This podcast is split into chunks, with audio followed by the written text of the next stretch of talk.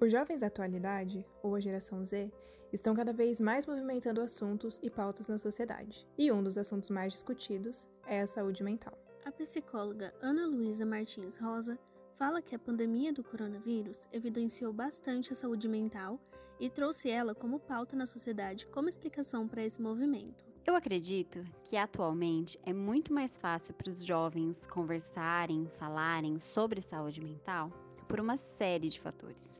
O primeiro e maior deles é que, com a pandemia, a saúde mental foi muito evidenciada.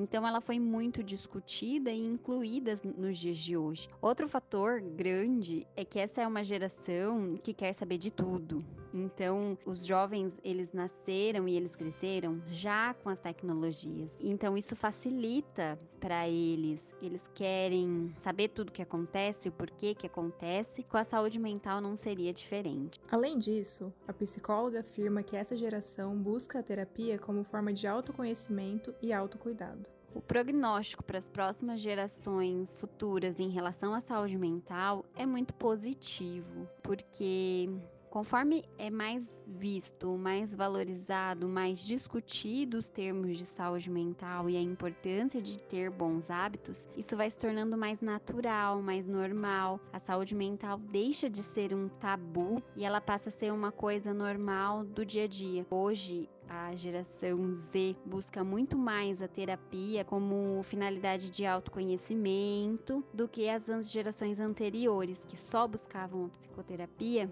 quando tinham uma queixa de psicopatologia ou alguma coisa séria mais envolvida. A consultora de moda e imagem, Ana Caroline, fala que a relação entre a saúde mental e terapia são essenciais para ter uma boa qualidade de vida e que isso reflete na qualidade física também.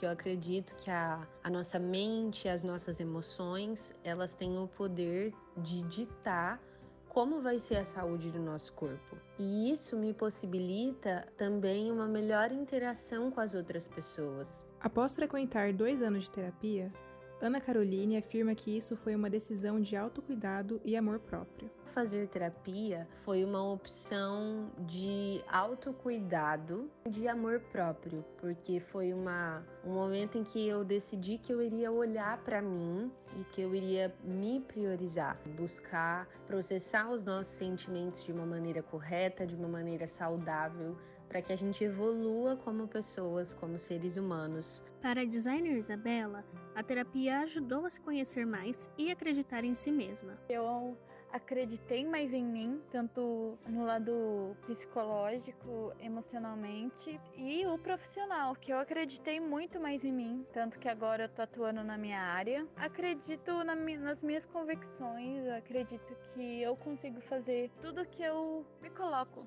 De acordo com uma pesquisa realizada pelo Market Analysis, dois por cento da população adulta busca terapia como forma de ajuda, e a faixa etária do grupo de pessoas que frequentam as consultas é entre dezoito e quarenta e cinco anos. Por conta disso, a parcela mais idosa da sociedade não está por dentro desses assuntos, já que a maioria das discussões acontece na internet, e por isso, ainda tem muita resistência sobre esse tema. Idosos são ainda, sim, muito resistentes a mudanças, mas é muito compreensível isso, porque se nós não tivéssemos convivido com as tecnologias durante nossas fases de desenvolvimento, nós também seríamos resistentes às mudanças. Isso exigiu de nós que, que a gente utilizasse elas e também desenvolvesse em nós habilidades de adaptações.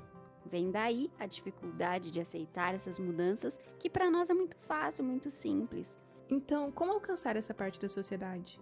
A psicóloga afirma que essa resistência é por falta do conhecimento sobre a terapia e que os idosos precisam de representação para que conheçam mais sobre o assunto. Então, por esse motivo, é de suma importância que a gente busque levar informações e conhecimentos a essa faixa etária, visto que é raro ainda encontrarmos eles nos meios digitais.